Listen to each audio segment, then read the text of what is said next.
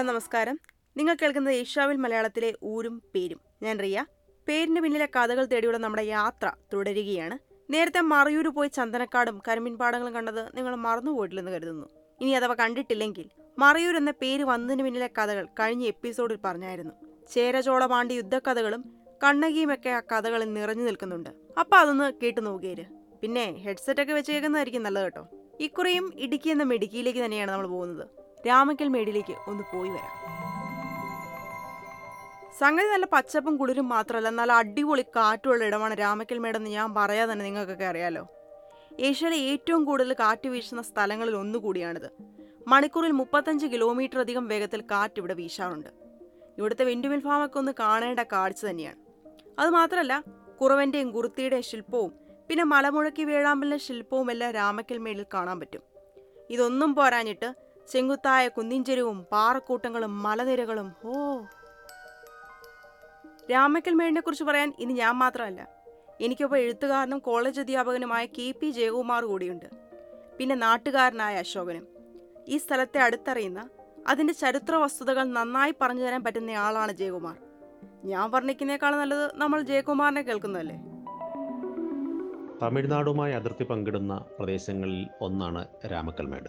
സഹ്യപർവത നിരകളിലെ താരതമ്യേന ഉയരം കൂടിയ പ്രദേശങ്ങളിലൊന്ന്. സമുദ്രനിരപ്പിൽ നിന്ന് ഏതാണ്ട് മൂവായിരം അടി ഉയരത്തിൽ സ്ഥിതി ചെയ്യുന്ന പ്രദേശമാണിത്. പരമ്പരാഗതമായി ഇതൊരു വ്യാപാര വഴിയായിരുന്നു. തമിഴ്നാട്ടിൽ നിന്ന് കേരളത്തിലേക്ക് ധാരാളമായി തലച്ചുമടായും കഴുതപ്പുറത്തും വസ്തുവകകൾ സാധനങ്ങൾ കൊണ്ടുവന്ന് കൈമാറ്റം ചെയ്തിരുന്ന പ്രദേശങ്ങളിലൊന്നാണ്. അരി ധാന്യങ്ങൾ ഇത്തരത്തിൽ ഒരുപാട് സാധനങ്ങൾ കേരളത്തിലേക്ക് കൊണ്ടുവന്നിരുന്ന പ്രദേശമാണ്. അതുകൊണ്ട് തന്നെ പരമ്പരാഗതമായി അതൊരു ട്രേഡ്സ് റൂട്ട് എന്ന് വേണമെങ്കിൽ പുതിയ തലത്തിൽ അർത്ഥത്തിൽ നമുക്ക് വിശേഷിപ്പിക്കാവുന്ന ഒരു സ്ഥലം കൂടിയാണ് രാമക്കൽമേട് യാത്രയുമായി സഞ്ചാരവുമായി ബന്ധപ്പെട്ട് വലിയ പ്രാധാന്യമുള്ള ഒരു സ്ഥലമായി പിന്നീട് അത് മാറുകയാണ് ഉണ്ടാവുന്നത്. സ്ഥലത്തെക്കുറിച്ചും അതിന്റെ പ്രത്യേകതകളെക്കുറിച്ചുമുള്ള ചെറിയ വിവരണം കിട്ടിയില്ലേ? കേട്ടറിവിനേക്കാൾ നല്ലതാണല്ലോ കണ്ടറിവ്. അതിനവിടെ പോവുക തന്നെ വേണം. നമ്മൾ തേടുന്ന സ്ഥലനാമങ്ങളുടെ പിറവിയും അതിന്റെ ചരിത്ര വസ്തുതകളുമല്ലേ നിങ്ങളുടെ അറിവിലേക്ക് ഇതിനകം രാമക്കൽമേടിനെ കുറിച്ച് പല കഥകളും വന്നിട്ടുണ്ടാകാം. ചിലത് കഥകളാകാം പുരാണമാകാം ചിലത് പൊരുളാകാം. നിങ്ങൾ കേട്ട കഥകൾ ഞാൻ ഏതായാലും ആവർത്തിക്കുന്നില്ല. മിത്തുകൾക്കപ്പുറം പേരിന്റെ പൊരുൾ എന്തെന്നുകൂടി ജയകുമാർ പറയും. സ്വാഭാവികമായും രാമക്കൽമേട് എന്ന വാക്ക് കേൾക്കുമ്പോൾ എന്ന സ്ഥലനാമം നമ്മൾ പരിചയപ്പെടുമ്പോൾ അത് രാമകഥയുമായി രാമായണവുമായി ബന്ധിപ്പിക്കുന്ന ഒരു പൂർവകഥ. അതിനുണ്ടാക്കിയെടുക്കുക എന്നത് സ്വാഭാവികമായ ചില ശ്രമങ്ങളാണ്. എന്നാൽ രാമക്കൽമേട് എന്ന പദത്തിന് എന്ന സ്ഥലനാമത്തിന് രാമനുമായോ അല്ലെങ്കിൽ രാമായണവുമായോ ഏതെങ്കിലും തരത്തിൽ ബന്ധം കൽപ്പിക്കാവുന്ന ഒരു കഥയോ തെളിവുകളോ നമുക്ക് ലഭ്യമല്ല. രാമക്കൽമേട് എന്ന വാക്ക് രാമം എന്ന വാക്കിന് കുരങ്ങ് എന്നർത്ഥമാണ് അർത്ഥമുണ്ട്. കുരങ്ങ് കുരങ്ങന്മാർ പൊതുവെ തമിഴിൽ രാമന്മാർ രാമം എന്ന വാക്കിൽ ആ, കുരങ്ങനെ പരാമർശിക്കാൻ കുരങ്ങന്മാരെ പരാമർശിക്കാൻ വേണ്ടി ഉപയോഗിക്കുന്ന വാക്കാണ്. ഈ ധാരാളമായി കുരങ്ങന്മാർ ഈ മലനിരകളിലെ വലിയ പാറക്കല്ലുകളിൽ വിശ്രമിക്കുകയോ തുള്ളിക്കളിക്കുകയോ ചെയ്യുന്ന കാഴ്ച സാധാരണമായിരുന്നു. അതുകൊണ്ട് രാമന്മാരുടെ കല്ല് രാമന്മാർ ഇരിക്കുന്ന കല്ല് രാമക്കല്ലായി മാറുകയും ആ രാമക്കല്ല് പിന്നീട് മലയാളീകരിക്കുമ്പോൾ രാമക്കൽ മേടായും രാമക്കൽ മെട്ടായും മാറുകയാണ് ഉണ്ടായത്. മറ്റൊരു പദപ്രയോഗം രാമക്കൽമേടുമായി ബന്ധപ്പെട്ട് പറയാവുന്നത് തമിഴ്നാട്ടിൽ നിന്ന് താഴ്വര തമിഴ് താഴ്വരയിൽ നിന്ന് മുകളിലേക്ക് നോക്കുമ്പോൾ ഏറ്റവും ഉയരം കൂടിയ ഒരു ശിലാഭാഗം പാറക്കല്ലുണ്ട്. വലിയ ഒരു പാറക്കെട്ട്. ഈ പാറക്കെട്ട മുകൾ ഭാഗം നോക്കിക്കഴിഞ്ഞാൽ അത് ഭസ്മം കൊണ്ട് കുറി വരച്ചതുപോലെ ചില അടയാളങ്ങൾ കാണാം. ഒരുപക്ഷെ ഒരു കാലത്ത് സമുദ്രമായിരിക്കുകയും സമുദ്രം പിൻവാങ്ങുകയും ചെയ്തതിന്റെ അടയാളങ്ങൾ പോലെ അവശേഷിക്കുന്ന ചില അടയാളങ്ങൾ ചില ഈ പാറക്കെട്ടുകളിലുണ്ട്. അങ്ങനെ നോക്കുമ്പോൾ കുറിവര ഭസ്മം കൊണ്ട് കുറി വരച്ചതുപോലെ കാണപ്പെടുന്ന ഒന്ന് ഒരു വലിയ ശിലാരൂപം അതിൽ ഭസ്മം കൊണ്ട് കുറി വരച്ചതുപോലെ കാണുന്ന ഒരു ഒരു അടയാളം ഈ ശിലകളിലുണ്ട്. അത് മിക്കവാറും പാറയിൽ വന്നിട്ടുള്ള വിടവുകൾ ദൂരെ നിന്ന് നോക്കുമ്പോൾ നമുക്ക് അങ്ങനെ തോന്നുന്നതാണ്. തമിഴ്നാട്ടിലേക്ക് ഇറങ്ങിപ്പോയി നോക്കിയാൽ അങ്ങനെ തന്നെ നമുക്ക് തോന്നുകയും ചെയ്യും. ആ സ്ഥലമാണിത്. അപ്പോൾ രാമം പോട്ടകല്ല് രാമം എന്ന് പറഞ്ഞാൽ കുറി വരയ്ക്കുക രാമം പോട്ടകല്ല് എന്ന അർത്ഥത്തിലും രാമക്കല്ല് എന്ന വാക്ക് ഉണ്ടാവുകയും പിന്നീട് അത് രാമക്കൽമേടായി മാറുകയുമാണ് ചെയ്തിട്ടുണ്ടാവുക ഈ സ്ഥലത്തിനൊക്കെ പേര് വന്ന ചരിത്രം എത്ര രസകരമാണല്ലേ? രാമം എന്നാണ് കുരങ്ങന്മാരെ തമിഴിൽ പറയാറുള്ളത് എന്ന കാര്യം നിങ്ങൾക്കറിയായിരുന്നോ? പിന്നെ രണ്ടാമത് പറഞ്ഞില്ലേ പാറക്കെട്ട് കണ്ട കുറി വരച്ചത് പോലെ തോന്നുമെന്ന്? നമ്മുടെ നാട്ടിലും ഇതുപോലെ പല സ്ഥലങ്ങളും കാണാം. കുന്നുകൾക്കും പാറകൾക്കും മലകൾക്കും ഒക്കെ നമ്മൾ അങ്ങനെയും പേര് കൊടുക്കാറുണ്ടല്ലോ. ജയകുമാർ പറഞ്ഞു തീർന്നില്ല കേട്ടോ. ഞാൻ ഇടയ്ക്ക് കയറി പറഞ്ഞാണ് ഇതിന്റെ ചരിത്രപൂർവം ജയകുമാർ തുടർന്നും പറയും.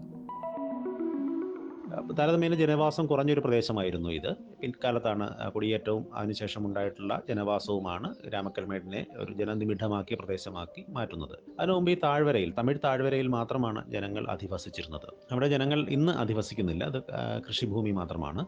എന്നാൽ അവിടെ പുരാതനം എന്ന് പറയാവുന്ന ഒരു ക്ഷേത്രമുണ്ട്. ഒരു വിഷ്ണു ക്ഷേത്രമാണ്. ആ ക്ഷേത്രത്തിന്റെ സങ്കല്പം തന്നെ ഏതാണ്ട് രാമക്കൽമേടിന്റെ ഏറ്റവും വലിയ പാറക്കെട്ട് ശില. അത് അതിന്റെ വേര് ഈ ക്ഷേത്രത്തിലാണ് എന്നും ആ വേര് സ്വാഭാവികമായ ഒരു സ്വയംഭൂവായ എന്നർത്ഥത്തിൽ സ്വാഭാവികമായ ഒരു ശില്പമായി മാറിയതാണെന്നും സങ്കല്പിക്കുന്നുണ്ട് ആ വേരിൽ ആരംഭിച്ച് രാമക്കൽമേടിന്റെ ഉന്നതങ്ങളിലേക്ക് എന്താണ് വിടർന്ന ആകാശത്തേക്ക് വിടർന്ന് നിൽക്കുന്ന വലിയൊരു ശിലാരൂപം ശിലാഖണ്ഡമാണ് രാമക്കൽമേടെന്നും അങ്ങനെ ഈ ഒരു പ്രദേശത്തിന്റെ വേരാണ് ഈ താഴ്വരയിൽ കാണുന്ന ക്ഷേത്രത്തിനുള്ളിലെ വിഗ്രഹം അല്ലെങ്കിൽ പ്രതിഷ്ഠ എന്നും സങ്കല്പിക്കുന്ന ഒരു സങ്കല്പം തമിഴ്നാട്ടിൽ നിലനിൽക്കുന്നുണ്ട്. തമിഴ്നാട്ടിലെ പൊതുവെ നമ്മൾ നോക്കിക്കഴിഞ്ഞാൽ തമിഴ് പ്രദേശങ്ങളിലെല്ലാം ജനവാസമുള്ള പ്രദേശങ്ങളിലാണ് ക്ഷേത്രങ്ങളും വിശ്വാസ ആരാധനാലയങ്ങളും ഒക്കെ ഉള്ളത്. പക്ഷേ രാമക്കൽമേടിന്റെ താഴ്വരയിലേക്ക് നോക്കിയാൽ ഒരു ജനവാസ കേന്ദ്രം അല്ല ഇത്. പക്ഷേ വിജനമായ ഒരു സ്ഥലത്ത് ഒരു അമ്പലമുണ്ട്. നാം മനസ്സിലാക്കുന്നു ഒരു കാലത്ത് ജലനിബിഡമായിരുന്ന ഒരു പ്രദേശമായിരുന്നു എന്നും കാലാവസ്ഥയുടെ പ്രതികൂലാവസ്ഥ മൂലം. സ്വാഭാവികമായും ഈ ഈ കിഴക്കൻ മലയിൽ നിന്ന് വലിയ തോതിലുള്ള മണ്ണിടിച്ചിലുണ്ടാവുകയോ അങ്ങനെ പലതരത്തിലുള്ള കാലാവസ്ഥ വ്യതിയാനങ്ങൾ കൊണ്ടോ അല്ലെങ്കിൽ മറ്റെന്തെങ്കിലും തരത്തിലുള്ള വിഭവ ദാരിദ്ര്യം കൊണ്ടോ ആഭ്യന്തര സംഘർഷം കൊണ്ടോ ഒക്കെ ആവാം. ഈ പ്രദേശത്തുള്ള ജനങ്ങളെല്ലാം വിവിധ ഊരുകളിലേക്ക് മാറി അധിവസിച്ചു എന്നുമാണ് കഥ. കന്നിമാസത്തിലെ അഞ്ച് ശനിയാഴ്ചകളിലായി ആളുകൾ ഈ പ്രദേശത്തെ ഈ ക്ഷേത്രത്തിലെ ഉത്സവത്തിന് വേണ്ടിയിട്ട് എല്ലാ ശനിയാഴ്ചകളിലും വന്നു പോകുന്നുണ്ട്. ആ കാലത്ത് രാമക്രമേണിന്റെ മുകളിൽ നിന്ന് നമ്മൾ ഈ താഴ്വരയിലെ കാഴ്ച കാണാൻ അതിമനോഹരമാണ്. കാരണം ഒരു ഒരു പ്രദേശത്തെ മുഴുവൻ ആളുകൾ ആയിരക്കണക്കിന് ആളുകൾ വരികയും ക്ഷേത്രത്തിൽ ദർശനം നടത്തുകയും പകലന്തിയോളം അവിടെ ചെലവിടുകയും തിരിച്ചു പോവുകയും ചെയ്യുന്ന ഒരു കാഴ്ച നമുക്കൊരു ഏതാണ്ട് ഒരു മൂവായിരം അടി ഉയർത്തു നിന്ന് ഏതാണ്ട് ആകാശത്ത് നിന്ന് ഒരു കാഴ്ച കാണുന്നത് പോലെ ഈ പ്രദേശത്ത് കാണാവുന്ന ഒന്നാണ്. പലതരത്തിലുള്ള ചരിത്രവുമായും വിശ്വാസവുമായോ കെട്ടുപിണഞ്ഞു കിടക്കുന്ന പ്രദേശമാണ് എങ്കിലും അതിന് ഏതെങ്കിലും തരത്തിൽ രാമകഥയുമായോ ഒന്നും ബന്ധിപ്പിക്കുക സാധ്യമല്ല. ഒപ്പം തന്നെ ഇപ്പോൾ രാമക്രമായിട്ടുള്ളൊരു കുറവിന്റെയും കുറത്തിയുടെയും ശില്പം നിർമ്മിച്ചിട്ടുണ്ട്. അത് ഒരുപക്ഷെ സഞ്ചാരികളെ ആകർഷിക്കുന്നതിന് വേണ്ടി ചെയ്തിട്ടുള്ള ഒന്നാണ്. കുറവൻ ഒരു കുറവ കുടുംബം എന്ന് പറയാം. കുറവൻ കുറത്തിയും കുട്ടിയും അടങ്ങുന്ന ഒരു കുടുംബ ചിത്രം. അതൊരു സ്കൽപ്ചർ ഒരു ചിത്ര ശില്പം എന്ന നിലയ്ക്ക് അത് വളരെ ഭംഗിയുള്ളതും വളരെ പ്രാധാന്യമുള്ളതുമാണ്. പക്ഷേ രാമക്കൽമേടിന്റെ ഏതെങ്കിലും ചരിത്രവുമായോ അല്ലെങ്കിൽ പുരാവൃത്തവുമായോ ബന്ധപ്പെടുന്ന ഒന്നല്ല അത്. അങ്ങനെയും ബന്ധപ്പെടുത്തി കഥകൾ ഉണ്ടായി വരുന്നുള്ളത് കൊണ്ട് പറയാം. അങ്ങനെ ഒരു ബന്ധവും അതിനില്ല ഇതൊരു സാധാരണമായിട്ടുള്ള കുരങ്ങുകളും മറ്റ് ജീവജാലങ്ങളും അധിവസിച്ചിരുന്ന ഒരു പ്രദേശം ഒരു വനപ്രദേശം പിന്നീട് ജനതിവിടമായി മാറുകയാണ് ഉണ്ടായത്. അത്രമാത്രമാണ് രാമക്കൽമേടിന്റെ പ്രത്യേകത എന്ന് എനിക്ക് തോന്നുന്നു. ഇതൊക്കെ കേട്ടിട്ട് അങ്ങോട്ടൊന്ന് പോയി നോക്കിയാലെന്ന ചിന്തയിലാണോ? എന്നാ പിന്നെ വഹിക്കേണ്ട നെടുങ്കണ്ടത്ത് നിന്നൊരു പതിനഞ്ച് കിലോമീറ്ററോളം തേക്കടി മൂന്നാർ റൂട്ടിൽ യാത്ര ചെയ്താൽ രാമക്കൽമേടിലെത്താൻ പറ്റും. കട്ടപ്പനയിൽ നിന്നാണ് പിടിപിടിക്കുന്നതെങ്കിൽ ഒരു ഇരുപത്തഞ്ച് കിലോമീറ്റർ താഴെ വരും. തമിഴ്നാടുമായി അതിർത്തി പങ്കിടുന്ന പ്രദേശം കൂടിയാണ് രാമക്കൽമേട് രാമക്കൽമേടിലെത്തിയ ഒരു പ്രതീതി നിങ്ങൾക്കുണ്ടോ? നാടിനെക്കുറിച്ച് പറയാൻ അവിടെ തന്നെയുള്ള ഒരാളെ എനിക്ക് കണ്ടെത്താൻ കഴിഞ്ഞു. രാമക്കൽമേടിന് തൊട്ടടുത്തുള്ള പ്രദേശത്ത് താമസിക്കുന്ന അശോകൻ. അദ്ദേഹം പൊതുരംഗത്ത് സജീവമായുള്ള ആളാണ്. വിനോദസഞ്ചാര കേന്ദ്രമായി മാറിയ ആ നാട്ടിലെ ഒരു സർവീസ് സഹകരണ ബാങ്ക് സെക്രട്ടറി കൂടിയാണ് അശോകൻ. ഏഷ്യയിൽ ഏറ്റവും കൂടുതൽ കാറ്റ് ലഭിക്കുന്ന പ്രദേശമാണ് രാമക്കൽമേട് ഈ പ്രദേശത്തിന് ചുറ്റുമായി ധാരാളം കാറ്റാടി കമ്പനികൾ കാറ്റാടികൾ സ്ഥാപിച്ച് വൈദ്യുതി കെ എസ് നൽകുന്നു രാമക്കൽമേടിന്റെ മുകളിൽ നിന്ന് നോക്കിയാൽ തമിഴ്നാടിലെ അഞ്ചോളം നഗരങ്ങൾ കാണുവാൻ കഴിയും. അതോടൊപ്പം തന്നെ ചെങ്കുത്തായ കുന്നിൻ ചെരുവുകളും പാറക്കൂട്ടങ്ങളും എപ്പോഴും ചുറ്റിയടിക്കുന്ന സുഖകരമായ കാറ്റും രാമക്കൽമേടിന്റെ മാത്രം പ്രത്യേകതയാണ്. തേക്കടി വിനോദസഞ്ചാരത്തിൽ നിന്നും മൂന്നാറിന് പോകുന്ന വഴിക്ക് ഏതാണ്ട് നാൽപ്പത്തൊന്ന് കിലോമീറ്റർ പിന്നിടുന്ന അവസരത്തിൽ രാമക്കൽമേട് എന്ന് പറയുന്ന സ്ഥലം കാണാൻ കഴിയും. അവിടെ നിന്ന് മൂന്നാറിലേക്ക് പോകുന്നതിനും താഴേക്കിറങ്ങി കമ്പം തേനി തുടങ്ങിയ തമിഴ്നാടിലെ വ്യാവസായിക കേന്ദ്രങ്ങൾ സന്ദർശിക്കുന്നതിനും ഒക്കെ സാധിക്കും. ആമയുടെ രൂപസാദൃശ്യമുള്ള ഒരു കല്ല് രാമക്കൽമേട് മലമുകളിൽ ഉണ്ട്. അങ്ങനെ ആമയുടെ രൂപസാദൃശ്യമുള്ള കല്ലിന് ആമക്കല്ലെന്നും ആമക്കല്ല് ഉച്ചരിച്ചുച്ചരിച്ച് പിൽക്കാലത്ത് രാമക്കല്ലായി മാറി എന്നും അതിനോടനുബന്ധിച്ച് അത് രാമക്കൽ മേടായി മാറിയെന്നും മറ്റൊരു ഐതിഹ്യം കൂടിയുണ്ട്. എന്തായാലും വളരെ മനോഹരമായ ആമക്കല്ലും അതിന് കീഴിലുള്ള ഒരു ഗുഹയും അതിനോട് ചുറ്റുമുള്ള ഭൂപ്രദേശങ്ങളുമെല്ലാം സഞ്ചാരികൾക്ക് ചേതോഹരങ്ങളാണ്. സ്ഥലത്തിന്റെ ഭംഗിയും ചരിത്രവും എല്ലാം അറിഞ്ഞു കഴിഞ്ഞില്ലേ? എങ്കിലും നിങ്ങൾ ഇപ്പോഴും പുരാണകഥയിൽ തന്നെ കുടുങ്ങിക്കിടക്കുവാണോ? പിന്നെ ഈ സ്ഥലങ്ങളെയൊക്കെ പുരാണവുമായി ബന്ധിപ്പിക്കുന്ന പരിപാടി പണ്ടേ ഉള്ളതാണ് കേട്ടോ. അതെന്തുകൊണ്ടാണെന്ന് കൂടി ജയകുമാർ പറഞ്ഞു നമ്മളുടെ ചുറ്റുമുള്ള സ്ഥലങ്ങളെ പ്രദേശങ്ങളെ ഏതെങ്കിലും പുരാവൃത്തമായോ ചരിത്രവുമായോ പുരാണങ്ങളുമായോ ബന്ധിപ്പിക്കാനുള്ള ശ്രമങ്ങൾ എല്ലാ പ്രദേശങ്ങളെ സംബന്ധിച്ചും നമുക്ക് കാണാവുന്നതാണ്. ഉദാഹരണത്തിന് ഒരു സ്ഥലം ഉണ്ടെങ്കിൽ ആ സ്ഥലത്ത് സീ സീതാരാമന്മാർ അധിവസിച്ചിരുന്നു വനവാസകാലത്ത് വന്നു പോയിരുന്ന സ്ഥലമാണ് എന്നും രാമലക്ഷ്മണന്മാർ സഞ്ചരിച്ച സ്ഥലമാണ് എന്നും അല്ലെങ്കിൽ പാണ്ഡവന്മാർ വനവാസകാലത്ത് എത്തിച്ചേർന്ന സ്ഥലമാണ് എന്നും പാഞ്ചാലി കുളിച്ച സ്ഥലമാണ് എന്നും രാമനും ലക്ഷ്മണനും അല്ലെങ്കിൽ ശിവനും പാർവതിയുമൊക്കെ നീരാടിയ സ്ഥലമാണ് എന്നും ഒക്കെയുള്ള പുരാവൃത്തങ്ങൾ അല്ലെങ്കിൽ പുരാണ കഥകളുമായി ബന്ധിപ്പിച്ചുകൊണ്ട് സ്ഥലത്തിന് പുരാവൃത്തങ്ങൾ ഉണ്ടാക്കാൻ ഉള്ള ശ്രമങ്ങൾ എപ്പോഴും ചില പ്രദേശങ്ങളുമായി ബന്ധപ്പെട്ട് കാണാവുന്നതാണ്. പ്രത്യേകിച്ച് ഇത്തരം ടൂറിസ്റ്റ് വിനോദസഞ്ചാര കേന്ദ്രങ്ങളുമായി ബന്ധപ്പെട്ട് അങ്ങനെ ഒരു കഥയുണ്ടാവും. പ്രധാനമായും ശ്രമിക്കുന്നത് നമ്മുടെ പ്രദേശത്തിന് വളരെ പൗരാണികമായ ചരിത്രാതീതമായ ഒരു ഭൂതകാലമുണ്ട് എന്ന് സ്ഥാപിക്കൽ മാത്രമാണ് ഇത്തരം കഥകളിലൂടെ സംഭവിക്കുക. പക്ഷെ ഇത്തരം കഥകൾക്കുണ്ടാകുന്ന പിന്നീടുണ്ടാകുന്ന വൈചിത്രം യഥാർത്ഥത്തിൽ ആ പ്രദേശത്തിന്റെ ചരിത്രത്തെ മായ്ച്ചു കളയും ഇത്തരം പുരാവൃത്തങ്ങൾ പ്രത്യേകിച്ച് അർത്ഥമൊന്നുമില്ലാത്ത പ്രത്യേകിച്ച് എന്താണ് ചരിത്രപരമായ പ്രാധാന്യമൊന്നുമില്ലാത്ത പ്രത്യേകിച്ച് അതുകൊണ്ട് ഏതെങ്കിലും തരത്തിലുള്ള നമ്മുടെ ദേശത്തിന്റെ സംസ്കാരത്തെയോ ചരിത്രത്തെയോ വരുംകാലത്തേക്ക് വരും കാലത്തേക്ക് കരുതി വയ്ക്കാൻ കഴിയുന്ന തരത്തിലുള്ള എന്തെങ്കിലും അവശേഷിപ്പുകൾ നിർമ്മിക്കാൻ കഴിയാത്ത കഥകളിലേക്ക് അതിനെ ചുരുക്കുകയായിരിക്കും പലപ്പോഴും ചെയ്യുക. അതിനുദാഹരണം രാമക്രമേണനെ സംബന്ധിച്ച് രാമന്റെ കഥയുമായോ രാമായണവുമായോ ബന്ധപ്പെടുത്തി ആലോചിക്കുമ്പോൾ ഒരു പ്രദേശത്തിൽ ഭാഷാപരമായി ഒരു പ്രദേശത്തെ സൂചിപ്പിക്കാൻ ആളുകൾ കണ്ടെത്തിയ പല വാക്കുകളും നമുക്കില്ലാതാവുന്നു. മാത്രമല്ല അവിടെ അതി ഉണ്ടായിരുന്ന വലിയൊരു ജീവി ജീവവർഗത്തെക്കുറിച്ച് ജീവ ജീവികളെക്കുറിച്ചുള്ള അനുഭവങ്ങൾ നമുക്കില്ലാതാവുന്നു. മറ്റൊന്ന് ഈ രാമം പോട്ട കല്ല് എന്നൊക്കെ പറയുന്ന ഭസ്മം കൊണ്ട് കുറി വരച്ചതുപോലെ പാറക്കെട്ടുകളിൽ കാണുന്ന അടയാളങ്ങൾ വെച്ചുകൊണ്ട് ഒരു പ്രദേശത്തിന് പേരിടുന്നു എന്നത് ചെറിയൊരു കാര്യമല്ല. കാരണം ഒരു വലിയ മനുഷ്യരുടെ ഏറ്റവും അകലെ നിന്നുകൊണ്ടുള്ള ഒരു വിഷ്വൽ സെൻസ് ദൃശ്യത്തിൽ അവർ കാണുന്ന ഒരു കാഴ്ചയിൽ തെളിയുന്ന ഒരു പ്രദേശത്തെക്കുറിച്ചുള്ള അനുമാനങ്ങളിൽ നിന്നാണ് അതുണ്ടാകുന്നത്. ഒരു ഭാവനയുണ്ട് അതിന്റെ അതിന്റെ ഉള്ളിൽ. മാത്രവുമല്ല ഈ ഭാവനയ്ക്ക് പുറത്ത് നോക്കുമ്പോൾ രാമക്കൽമേട് പോലുള്ള ഒരു സ്ഥലത്തെത്തുമ്പോൾ നമുക്ക് കാണുന്നത് സമുദ്രം പിൻവാങ്ങിയ ഒരു സ്ഥലം എന്ന് തോന്നിപ്പിക്കുന്ന അടയാളങ്ങൾ അവിടെ ഉണ്ടെന്ന് പാറകളിൽ കാണുന്ന ജലം വന്നടിച്ച് ഉണ്ടാക്കിയ മിനുസങ്ങൾ കുഴികൾ ചുഴികൾ വിള്ളലുകളൊക്കെ നോക്കുമ്പോൾ സമുദ്രം പിൻവാങ്ങിയതുപോലെ കാണപ്പെടുന്ന ഒരു സ്ഥലമാണ്.